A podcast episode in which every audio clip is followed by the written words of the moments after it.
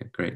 All right, we're going to kick off. Welcome, everybody. Good morning if you're in this time zone. And uh, I'm based in LA, so it's reasonably early for me.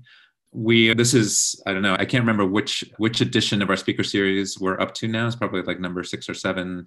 And we had, had some great conversations with people like Ben and Jerry's and Dr. Bronner's. And this time I'm really excited because it's like a different view of sustainability that is through the prism of the financial system from somebody who is really, you know, has a, a very uh, interesting perspective on that system. And so I'm happy to introduce Jackie Cook. And I've had a couple of occasions to speak to her. And so I know she's a really interesting person.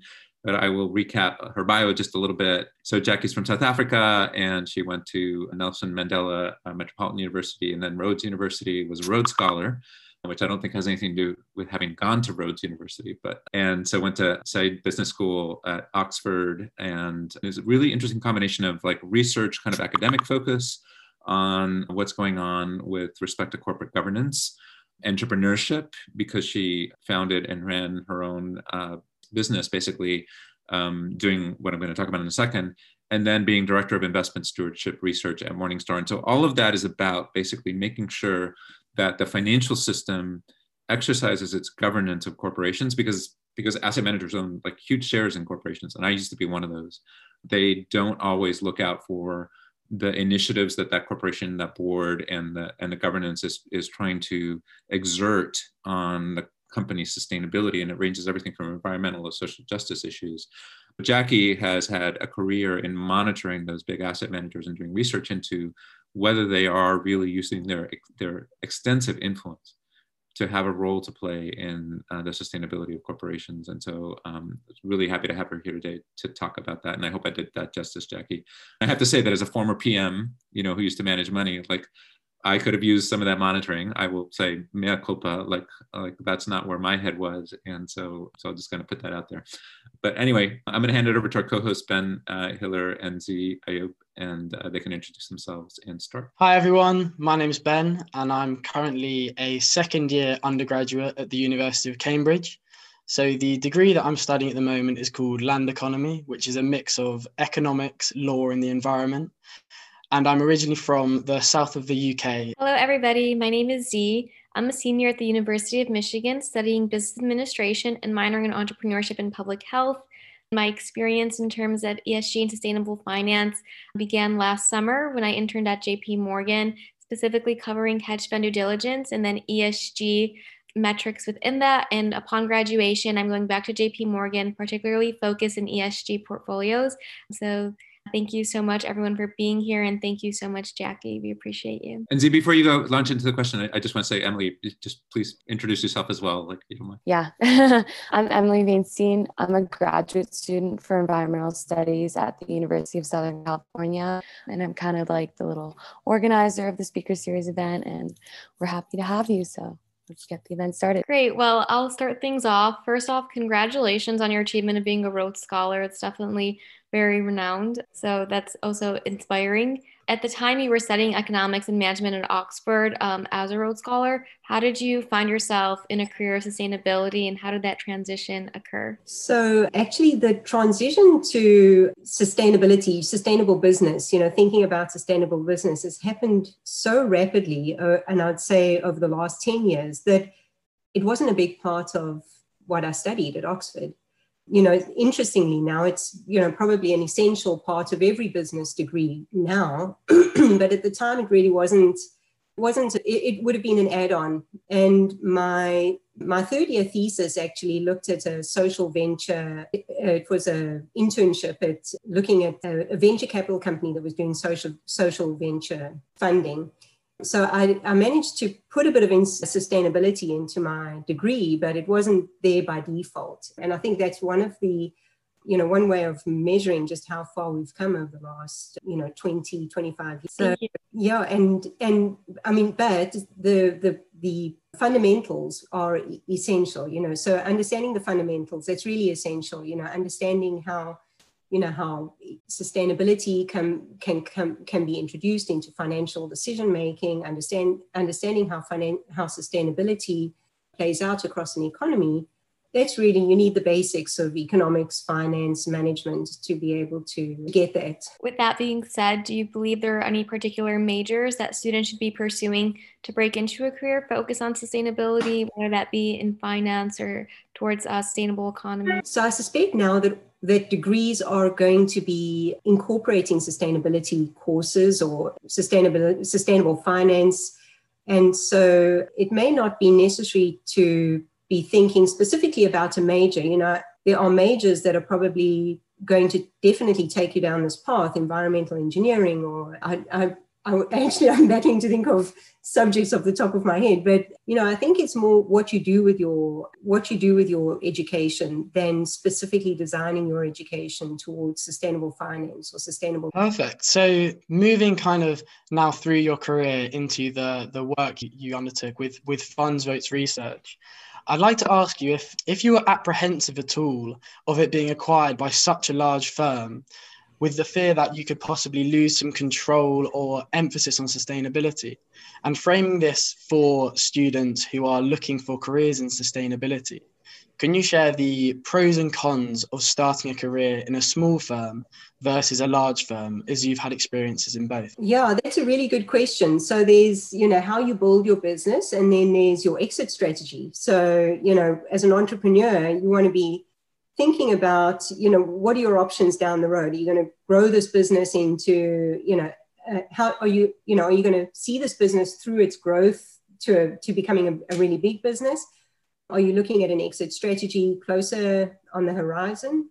And then, if so, you know, what are going to be the conditions of your exit? So, if you've built a, so, a social business, you're going to want to be very careful about who acquires your business and under what circumstances. So that was something I was really mindful of. You know, I'd worked hard on a business for 11 years and I'd been very mindful of who I was serving, you know, what values I was serving, you know, how this fit into the big picture of where I felt finance should be going and business should be going and what sort of tools and data finance and business needed for, you know, to move the dial on important issues like climate change and inequality.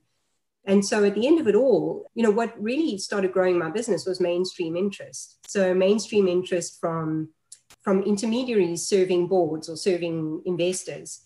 And that mainstream interest was what helped me grow the business, but it wasn't the initial inspiration that I had for the business, which was serving investor advocacy groups that were filing shareholder resolutions on climate change and, and diversity and equal pay and things like that. So I was really inspired by serving those groups, helping them with their campaigns and supporting their campaigns. But it was these, these large contracts that helped me grow the business. and so when it became apparent that this business was an attractive acquisition to large mainstream groups, uh, obviously, like you know, like a lot of entrepreneurs looking at an exit, I worked with a financial um, advisor who was, or an investment banker who was helping me, you know, shop the company around and and in the end, I had a few different options, but some of them I actually ruled out on, on the grounds that I felt like this the, the business was not going to grow as if, the, the values that I'd started the business with were not going to be continue to evolve within some of the potential acquirers. And Morningstar was a clear you know, to me, it was very clear how the values were going to evolve and how, you know, I, I was going to have, a, you know, the data and, and what uh, the research that I was doing was going to get a much bigger platform.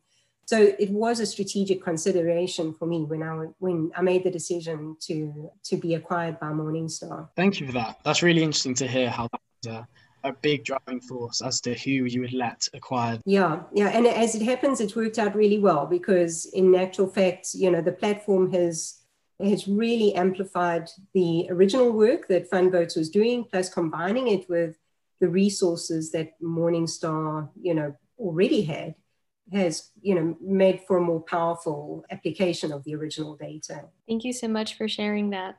To dive even further about FundVotes research, how did you build the legitimacy of the company to become an international provider of voting data?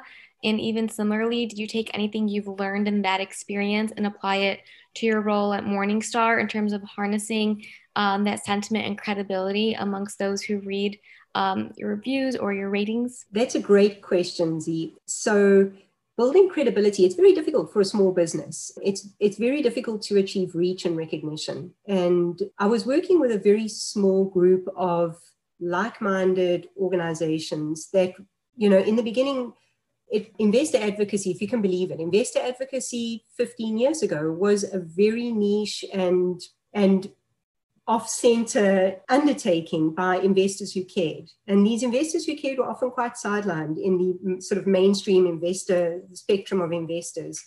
Even you know over the over time with the in, as public pension funds like New York State Common Retirement Fund and, and CalPERS and CalSTRS from California, you know, as, and there are plenty of examples of public pension funds in the UK that have become increasingly active on social and environmental issues, filing shareholder resolutions and, and challenging companies, engaging with companies. But really, in the beginning, it was a very small group of investors centered around advocacy groups like Ceres and As You Sow. And, and as the movement has grown, um, it and, and, so getting back to your question of how do you establish legitimacy? So one way of establishing legitimacy is offering a public good. So, I mean, it's very difficult as a small business. You are very resource constrained. But if you can offer what you do on a public platform, you get a broader recognition. So, you know, if you're able to offer something to the you know, to the world, report, some data, a, a rating or ranking, then it does raise your recognition. And as the this group of investor advocates, investor advocates grew in their influence, I was, you know, I, in fact, I was part, party lucky in this. I was able to, you know, grow in the kind of glow of what they were able to achieve. So sometimes it's luck, but you taking deliberate steps like reaching out, offering something for free, making connections, attending conferences. And one of the things that I really, and small businesses have the opportunity to do this, is you work closely with your clients. So you, you're not, you're you know, as a big business, your clients come to you and you say, okay, well, here's the menu of, of products that we offer. You know, if you want, you know, we'll give you a price depending on what you want to take. Whereas as a small business, you work with your client to develop something. So you, you try and really understand what the client's use case is. And that, re- and that makes you actually able to, in some ways, get ahead of big businesses when it comes to finding innovative solutions. And so the power of being a small and innovative business leading the way with your products and your um, business strategy is not to be underestimated. Did I cover all of your questions? Because I felt like there was more to your questions. That did cover most of the questions, but I would love to follow up if you can give a specific example of investor advocacy and climate change or racial justice. And within that, I guess how you kind of establish the credibility in evaluating that. I think is a lot of what we do here at Voiz. We are reviewing these companies and um, trying to give look for these precise examples in which they can back our arguments or back the ratings that we give. So, can you give a specific example in which that occurred within your career and what you found to be the most successful? I think that would really help. Right, right. So, so let's think, you know, so from early on, I've worked with Ceres. So I'm not sure if you're familiar with Ceres, but they're an, an investor advocacy group, a sustainability group. They've been around for quite a while now. And they've made the business case for addressing climate risk. You know, they're perhaps they're one of the pioneers of the business case for addressing climate risk, and they're you know co-conveners of the Climate Action 100 Plus now, and they're very influential. But working with them from the beginning, we started profiling asset managers on how they vote on climate related shareholder resolutions. So shareholders, and just to step back so that I'm not losing anybody in, in you know, when I talk about climate related shareholder resolutions, share, so every year companies hold shareholder meetings, annual shareholder meetings. And, it, you know, what comes up for vote at these shareholder meetings is usually, you know, voting on the nominees for the board of directors, voting perhaps to approve the compensation practices at the company, voting on a few other housekeeping issues. And at large companies, there's often a resolution or two or three um, on the ballot filed by a shareholder, one of the shareholders of the company, as long as they meet certain standards, like, you know, they've got a, a certain threshold of, uh, they own a certain threshold of shares and they've been a shareholder for a period of time.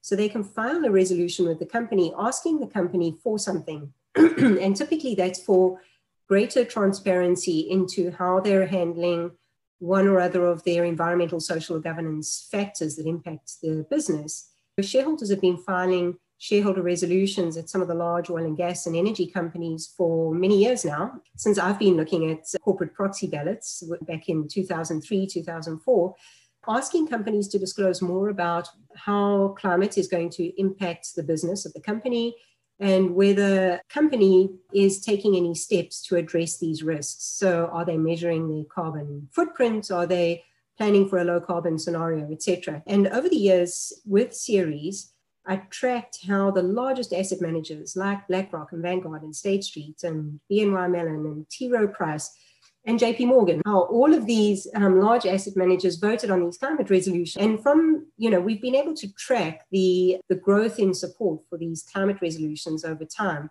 And of course, how these large asset managers vote on these resolutions definitely, as Diego said in the beginning, it really does have a big difference on the vote outcome and therefore on the practices of the company. And so I would say, and this Ceres is Ceres always produced this survey as, as a kind of a free report for the investment community to track. And it became more and more interesting. And over the years, I saw the media picking it up more and more, you know, so that in the end it was getting picked up and it still is. I mean, obviously now, whenever we talk about climate risk and what investors are doing about climate risk, it gets picked up by all the major financial media outlets. But in the beginning, you know, it was just the odd story and but you know persistence over the over the years has created has shone a light on how asset managers exercise their proxy voting with respect to specific issues and in this case i'm talking about climate risk to move the dial to actually get companies to commit to to at least providing transparency which is really the very first and most important step and then you know setting goals and and working towards those goals. That's incredible to hear about how you've been able to see the progression of these issues being part of the mainstream and I'd just like to, to follow this up with that. I often hear that engagement in, in the use of proxy votes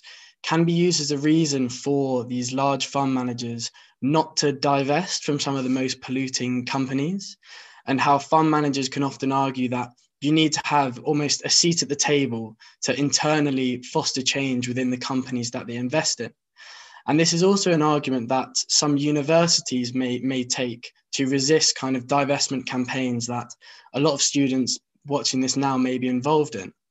So, my question is at, at, at what point do investors and universities need to just simply cut ties with, with companies rather than struggling with engagement and using proxy voting? Wow, that's a great question. So, and actually, I know Cambridge University, and so this is probably why you're asking me the question, has just made that decision to dive on the basis of a, a really thorough report that looked at the divestment versus engagement efficacy and decided that, you know, as Cambridge University, we're going to have bigger impact divesting. And divesting is also you know one way of protecting your portfolio from the risks the very real risks fossil fuel economy. Or so divestment versus engagement uh, you know so i know it does seem like a dichotomy because once you've divested you can't engage. You know you don't have a seat at the table. But i actually see them as complementary strategies or at least the divestment the the momentum that the divestment movement has had has created a,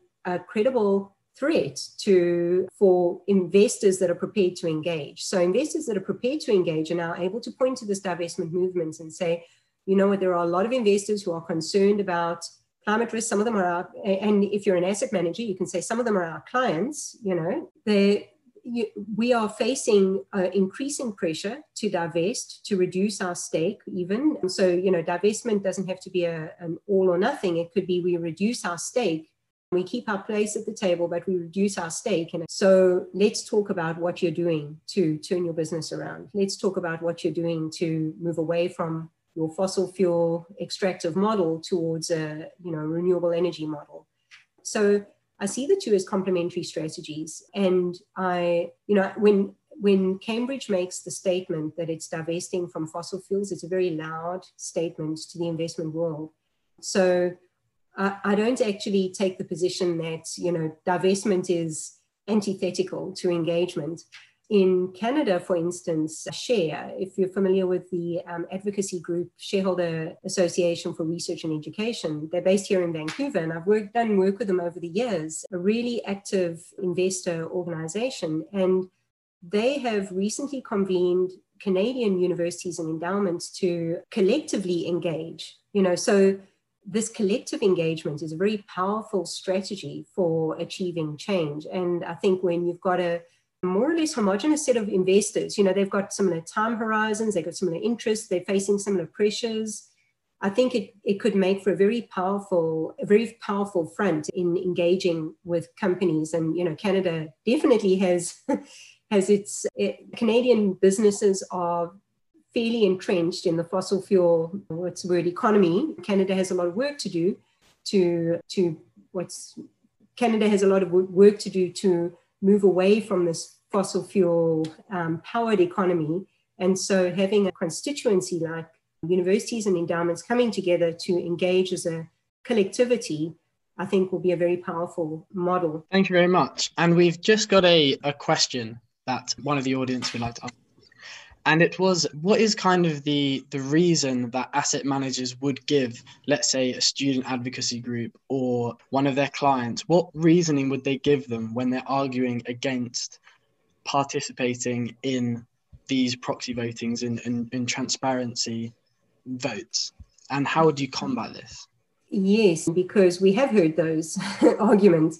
And i think those arguments are starting to look weaker and weaker so over the years, we've heard arguments, and, and we've heard arguments from large asset managers that if you vote against management, you erode the quality of the relationship that you have with the company, and that weakens your position when you engage with a company. Well, I don't think that argument holds a lot of water because if you are BlackRock, for instance, you can go knocking on anybody's door, and that door is probably going to open. So if you want to engage with your investee companies, you're probably always going to have a door, uh, you're probably always going to have a seat at the table, regardless of whether you vote against management on, which is to say you support a shareholder resolution that management would oppose, or you vote against a board members for um, not taking the necessary actions to avoid climate risk.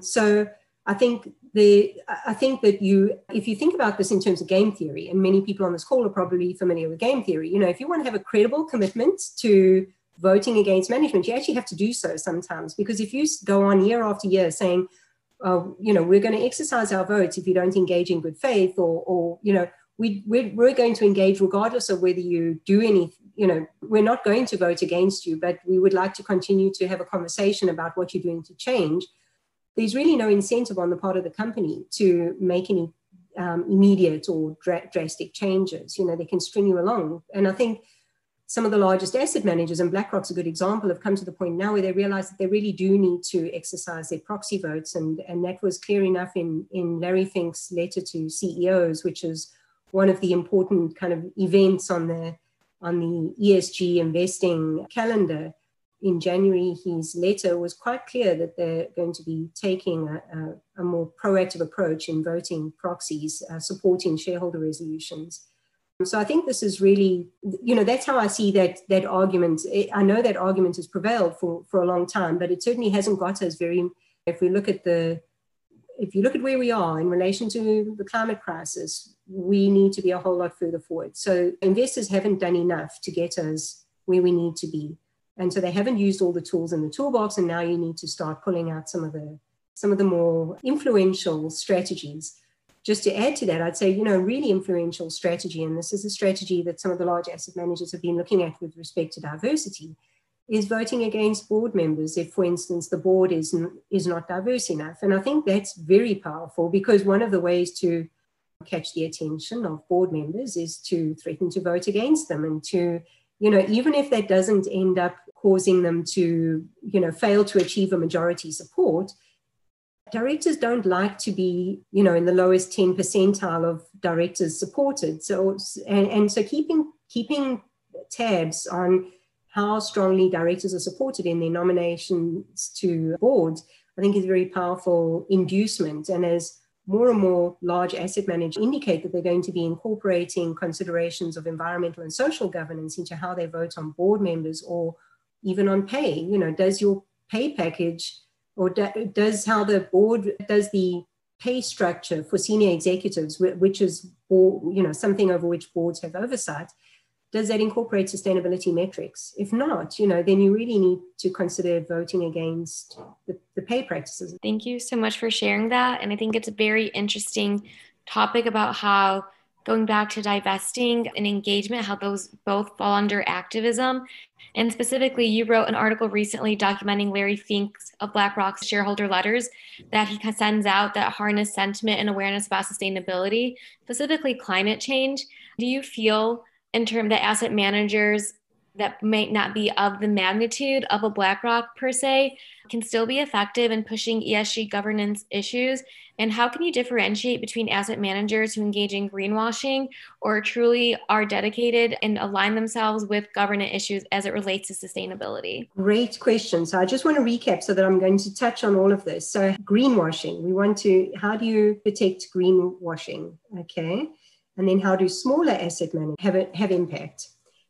Wonderful questions. Okay, how do smaller asset managers have impact? So you don't have to be a BlackRock or a Vanguard or a State Street to have impact. And we've seen that some of the smaller asset managers that have a social or uh, a social investing mandate, excuse me, asset managers like Domini, Social Domini, Pax World Funds or Impax, Parnassus, who are some of the others, Green Century.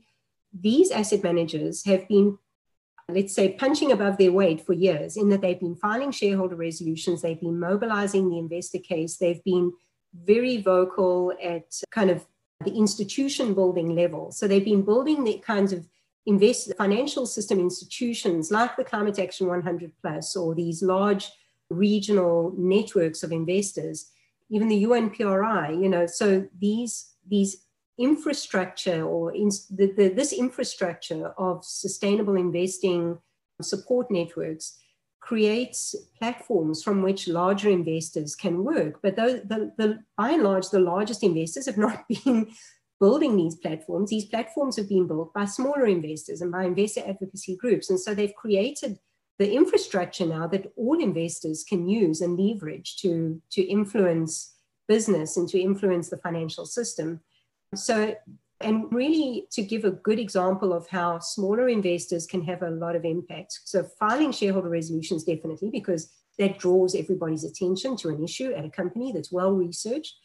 But collectively, collective engagements, I think, is a very important, very powerful strategy. And so, what we're seeing now on various themes, but perhaps most obviously on climate risk, we're seeing investors coming together to specifically to engage collectively. So, you know, because engagement is very costly. So, for an, for one investor to go and engage with all their investee companies, to hold meetings with management and to go back if management are not very, you know, to to uh, to hold multiple meetings if management is not moving quickly enough, to keep tabs on these engagements, it's very resource intensive. And so, you know, for for smaller asset managers, it you, you really have to focus your efforts on a few engagements that can have a lot of impact. and so if you can bring all of these investors together under an umbrella that has a, a shared engagement objective and then you know share the engagement load develop a common develop a strategy um, together share share data and research that's very valuable to investors as they engage with companies that amplifies each individual investor's efforts. And it's not just climate i mean climate the climate action 100 plus coalition now has reached 52 million in assets under management. And now has, you know, JP Morgan and BlackRock signed up last year and State Street signed up this year. So the biggest asset managers are now contributing their assets under management to the power of the, these engagements. And there's more, you know, the, these coalitions, and I'll name a few others the Investors for Opioid and Pharmaceutical Accountability and Investors for Human Rights. You know, there's various of these coalitions that come together to share the load of filing shareholder resolutions or tracking engagements. but this is a very powerful movement, and I think I think it's how how these smaller investors can make their voices um, heard alongside the largest asset. Thank you very much for sharing that. I think that was very helpful, especially for um, people maybe in this room, particularly who might one day want to pursue a career working for asset managers to kind of understand, I guess, the different either barriers or benefits or just structurally how the decision making is kind of institutionalized and specifically as it pertains to sustainability. So thank you for sharing that. Another interesting thing you mentioned is how some of the biggest asset managers are really being the laggards in the the sustainable investing space. And last week I reviewed a fund from Fidelity International which had scored low on the the Morningstar ESG commitment level and this put them in the the lowest rating category you can be. And then looking into this further, the, the asset management head of ESG at Fidelity gave a statement saying that the rating did not adequately reflect the firm's long term commitments to ESG investing. So I want to ask you how do you react when other sustainability professionals criticize the work that you do or, or that other people at Morningstar do? So you have to, and and actually your question, Ben, reminds me that I didn't get to the second part of Zee's question, which was how do you detect greenwashing? So you know, and and I wanted to mention Morningstar's new ESG commitment level rating, which is it, you know, a rating that applies at both the strategy, which is the fund or group of funds level, as well as at the asset manager level. And so I think the that statement was with, with respect to a, a, strategy, but the, the methodology has been published. It's a transparent methodology, and and the the the observations are comprehensive, and they they're an aggregation of our collective knowledge about ESG, which is substantial. You know, so of course we have different perspectives, and and that's fine. You know, we, we don't mind disagreeing with the folks that are, are being rated no problem. But this is our methodology and we stick by it. And we feel that it, it really does reflect, you know, if you look at the spectrum of what investors are doing, it, it reflects that spectrum. There are investors that are doing an excellent job of integrating ESG into their strategies and into their asset manager level intentionality and we want to give credit to those so if we if we scored everybody equally high we wouldn't be giving credit to those that are really out in front in the race and it's a bit of a race because asset managers are really looking to differentiate themselves, you know. So it's one of the whereas five years ago it was a little it was an add-on, you know, if you were if you had an ESG strategy, it was something that you know you offered kind of as an add-on and and and you know your stewardship on ESG was was you know a, a little extra that you offered your investors. Now it's really a core offering. It's a core part of your offering. And for some asset managers, it's becoming who you are. You know, like we are an ESG investor. So yeah, I would say getting back to greenwashing, you need to be you need to be looking for clear indications. It's a commitment of resources. It's the philosophy behind your investment. It's the intentionality behind your stewardship and your active ownership. But you know, taking taking everything together I think there's a real spectrum of what investors are doing. And, and when we line everybody up, we want to reflect who's doing the best job and, and, you know, we don't. So yeah, there we go. As far as greenwashing, I'd say you really need to go in and, uh, I, you know, I would say looking at disclosures, you know, like Voiz, I share a commitment to transparency. And, and I feel transparency is the best indicator of an investor or a company is really committed to a sustainable business strategy or sustainable investing strategy. Thank you very much for, for speaking about that and touching on the idea that these asset managers really want to be able to promote to the kind of the wider world and their their clients that they are kind of at the top of the sustainable investing um, space. So do, do you think that kind of the the positive ratings that kind of someone like like us at Voiz would give produces more impact, or would you say it's kind of the the promoting the the companies that are doing the best? Which one do you think produces the more impact, the bad reviews or the good reviews? Good question. So it comes down to whether you see sustainability as a risk versus a business opportunity. You know, and I, I think there is this there's two ways of viewing sustainable business and sustainable investing.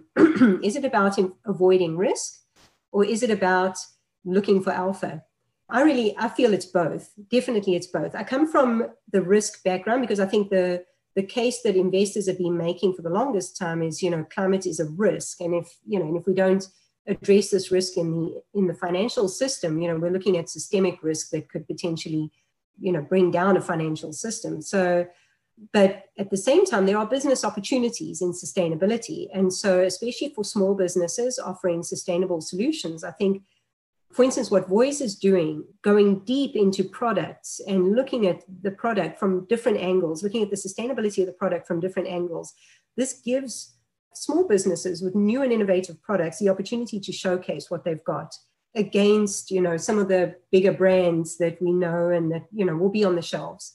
So i think this is a real opportunity for smaller businesses to offer you know to to to innovate you know innovate i mean across the board to innovate in packaging to innovate in sourcing to innovate in the ingredients in products to innovate in terms of the the com- community impact but to to showcase what the product brings to society and this is actually I mean, it also gets to how we view business in society. You know, for the longest time, certainly when I was studying business at Oxford, biz, business didn't view itself as having a social purpose. Business viewed itself as serving shareholders.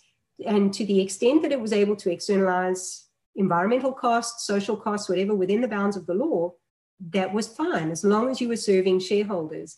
And some of the older governance structures were really designed to serve this purpose to make sure that shareholders were best served by what management did and that management didn't veer too much off the rails, you know, with, with the cash that really belonged to shareholders. Whereas now we're moving more to a time when we're thinking about what is the role of the business, of the corporation in society, and should a corporation be allowed to exist if it creates environmental or social harms? You know so how do we weigh up these harms versus the the benefits? And this is really where we get to the stakeholder model of, of governance and of capitalism as well.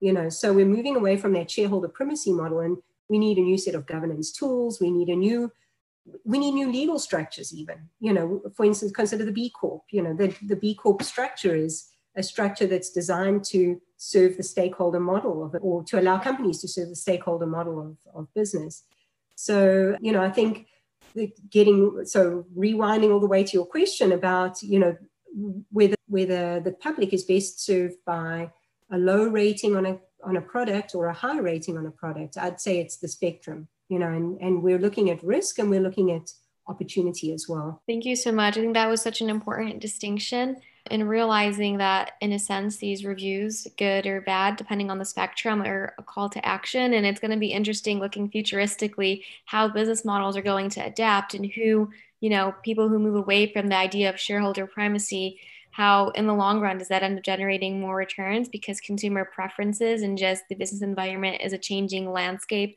towards sustainability.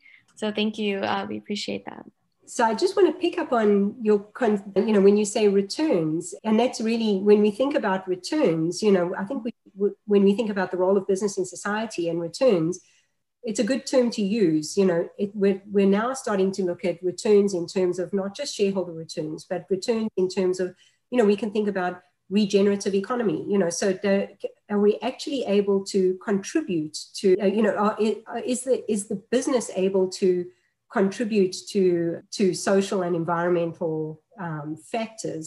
So not it's not just extractive, it's not even neutral, it's actually regenerative. So we've got a new set of language now to think about returns, circular economy, regenerative economy.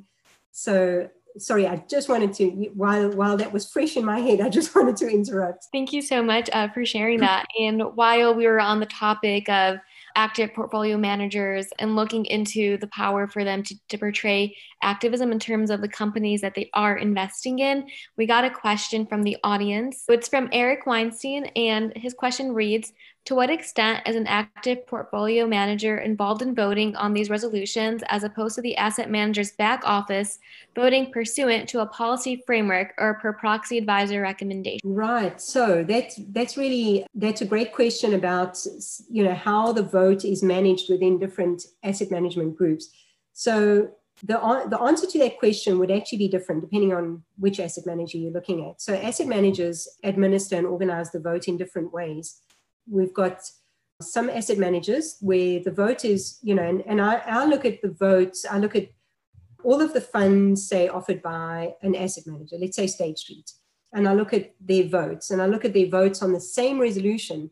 And what I see within some asset managers is that there can be some inconsistency, which indicates that portfolio managers have more of a control of the votes than, you know, than, than, than central stewardship committee. And then at other asset managers, and State Street's a good example, where you have perfect consistency of the vote across funds. So, you know, there's different, within different asset managers, that the voting is organized more or less centrally.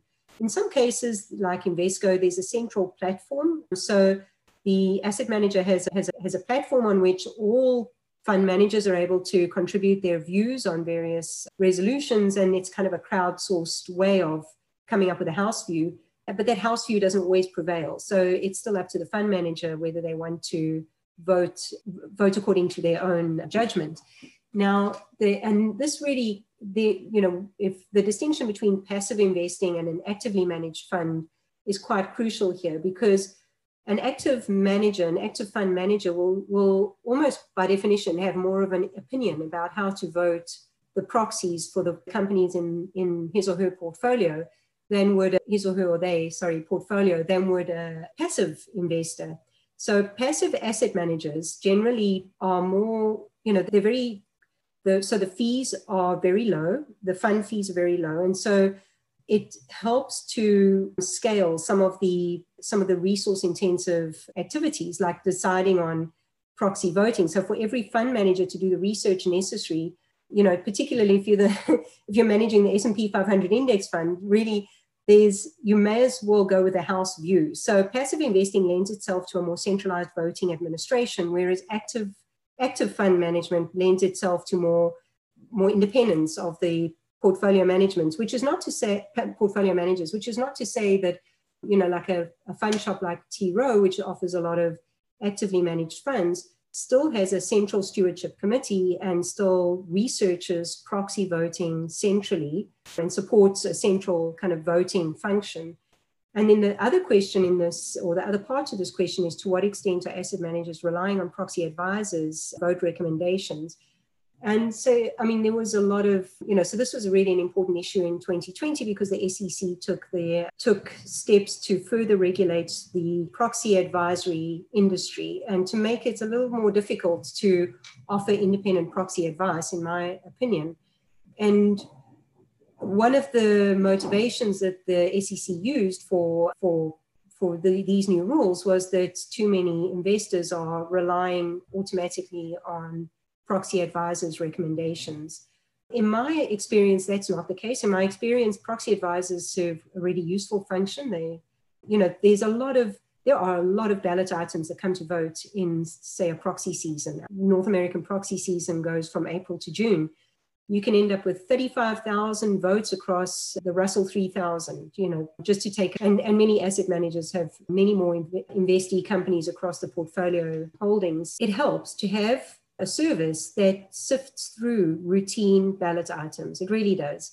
Many and so many asset managers will use proxy advisory services and then and then have flag important categories of resolutions that they want to take specific notice of or flag companies where they want to take more of an active voting approach. So it, it's it's always you know it differs from asset manager to asset manager and but I think there's an important role for proxy advisors. There's an important role for for, for different levels of centralization of the voting function. Thank you so much. That was very educational and I think useful. And I, as you did walk through the different, I guess, levels of stakeholders or manager within a fund, flipping the conversation back to shareholders and looking back futuristically on shareholder primacy and the increased demand or incorporation sustainability. Do should shareholders expect lower returns and perhaps look at value in other terms, as you did mention the regenerative economy, circular economy, and maybe can you elaborate further on other types of returns that aren't necessarily financial that shareholders may be expecting? So one of the one of the what's weird ways of looking at return is in terms of the horizon. You know how what what is the horizon over which you're measuring returns? And typically within the financial industry, you know, it's three or five years. And that's not long enough for some of these systemic risks to manifest within portfolios. And you, when you, you know, your generation will be going moving into the workforce in the next couple of years. You will be, you will want whoever represents you, you your investment fiduciary, to take a 40, 45 year time horizon on your on re- returns you know because you're not going to be drawing on your retirement savings for the next 40 to 45 years so and that's a long enough time for some of the worst effects of climate change to have come to pass or for some of the you know some of the impacts the social dislocation impacts of systemic racism or human rights impacts in different parts of the world. So this is long enough for those impacts to have a material financial impact on your retirement savings. So I think it really comes down to what is the horizon over which you're measuring returns. So when you're measuring your horizon over, you know, full career of retirement savings, you're actually talking about you, you're going to be getting more out of your retirement savings by thinking about thinking by investing in businesses that support a regenerative or circular economy. Thank you so much for sharing that, and thank you so much, Yvonne Espinosa, for sharing this question. She's the co-founder of Voiz and has been an incredible leader and uh, great in cultivating this community. So thank you. Thank you as well. And I think the um, final question put towards you is from your perspective, how do you see the mission at Voiz to influence companies to adopt better ESG practices that align with consumer concerns, link in with the wider world of sustainability? And do you have any advice on to how we could expand or enrich our impact? Ben, can you?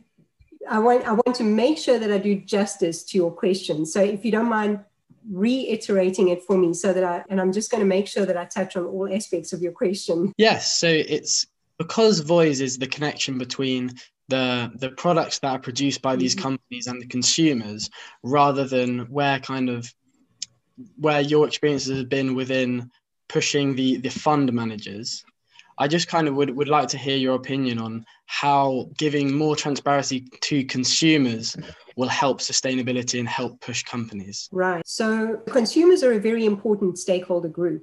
And in fact, when you think about stakeholder groups, you know, we're each one of us, we're a consumer. When you, you know, we're as an employee, you are an employee, you're an investor, you know, so the idea of stakeholder groups being distinct, you know, that's a bit it's a bit Procrustean. We're actually, you know, we're, we hold, we're, we're multiple stakeholders. And so I think raising consumer awareness means raising um, the awareness of other stakeholder groups, employees. And I'll give you an example. Amazon employees filed a shareholder resolution in 2019 asking the company to do more to address climate risks that face that the company faces and the company is contributing to. So employees putting on their shareholder hat to push the company that they work for to do better. Likewise, consumer groups pressuring, and here's another example, the the government contractor Geo Group that, that runs detention centers in the US, you'd think a government contractor is pretty immune to consumer pressure. Well, it turns out that they're not immune to their banks putting pressure on them. And their banks only put pressure on them because consumers at the banks came and said, or bank clients came and said, we're not going to bank with you unless you stop funding detention, these private detention center providers. So, and the provider of beds, uh, the, the provider of the beds for the detention centers, a Geo Group, and Wayfair, their employees walked out in a show of solidarity with the immigrant detainees who were being abused in some of the detention centers. So these are really good examples of where stakeholders put on different hats and, and create the pressure for change. So by focusing on consumers, I think you're focusing on more than consumers. You're not just focusing on consumers, but making people aware or making society aware of the power of consumption, both in supporting the status quo or pressuring for change, I think is very powerful. And you start at the unit. What is the unit of consumption? The product, you know. So you start with the product and you look at the product from all angles. And it's not, perhaps it's bigger than any one product. It's more about helping consumers think critically about what they buy and how they spend their dollars. So there's the information that's being conveyed, but there's also, you know, how do consumers think critically about their role and the power that they have in the dollars that they spend? So I think part of your question was how can how can Voiz expand its reach and its influence in supporting you know this transition to stakeholder capitalism. You know, I think the the strategy of reaching out to students and the strategy of of collectivizing students' opinions is super powerful because really you are the the you I mean you are already consumers, but your consumption power will grow over the next well over the course of your careers. And not just that, you will be growing with a set of values that you've started cultivating in this work that you're doing as you as you focus in on on the social aspects, social and environmental aspects of these products. So I think that's very powerful. It's it's a very powerful um, model for change. So I hope that answers the question. That answered it, answered it incredibly well. And just want to thank you as well for for all the questions you, you have answered today. And it's been really, really interesting to to hear you speak about all your experiences and opinions. It's been my pleasure. Thank you. Thank you for listening. Jackie, I just want to thank you personally for coming on. It was fascinating discussion. I think that uh, just a couple things you said towards the end about critical thinking and and also being advocates today but decision makers tomorrow. I think that those are two aspects of Voiz that, that i think are really present and that there's just so much critical thinking going on about what really is happening and what should be happening. And then that's going to be taken today it's, it's a voice of people that want change but it's also going to be the, the decision makers that are eventually going to be you know in those conference rooms deciding over product yeah. and things like that. So i think hearing you talk there's there's a lot of potential ahead. And I, I really appreciate uh, you coming on board. And, and Ben and Zee, you did an excellent job. And uh, so and thank you and Emily for organizing. Yeah, so I will, I will second that. Ben and Zee and Emily, really thank you very much for organizing this and for putting together such a, a well structured set of questions. You really did kind of draw out some some of the important aspects. I think I hadn't made some of the connections that your your questions drew out. Great. Great. Well, it's my role to end it here because we're coming on the hour. Wish we could go on longer, but uh, Jackie, thanks again, and everybody have a great Saturday. Bye bye. Thank you. Thank you, Jackie. It was an honor uh, to have you. Pleasure. Bye bye.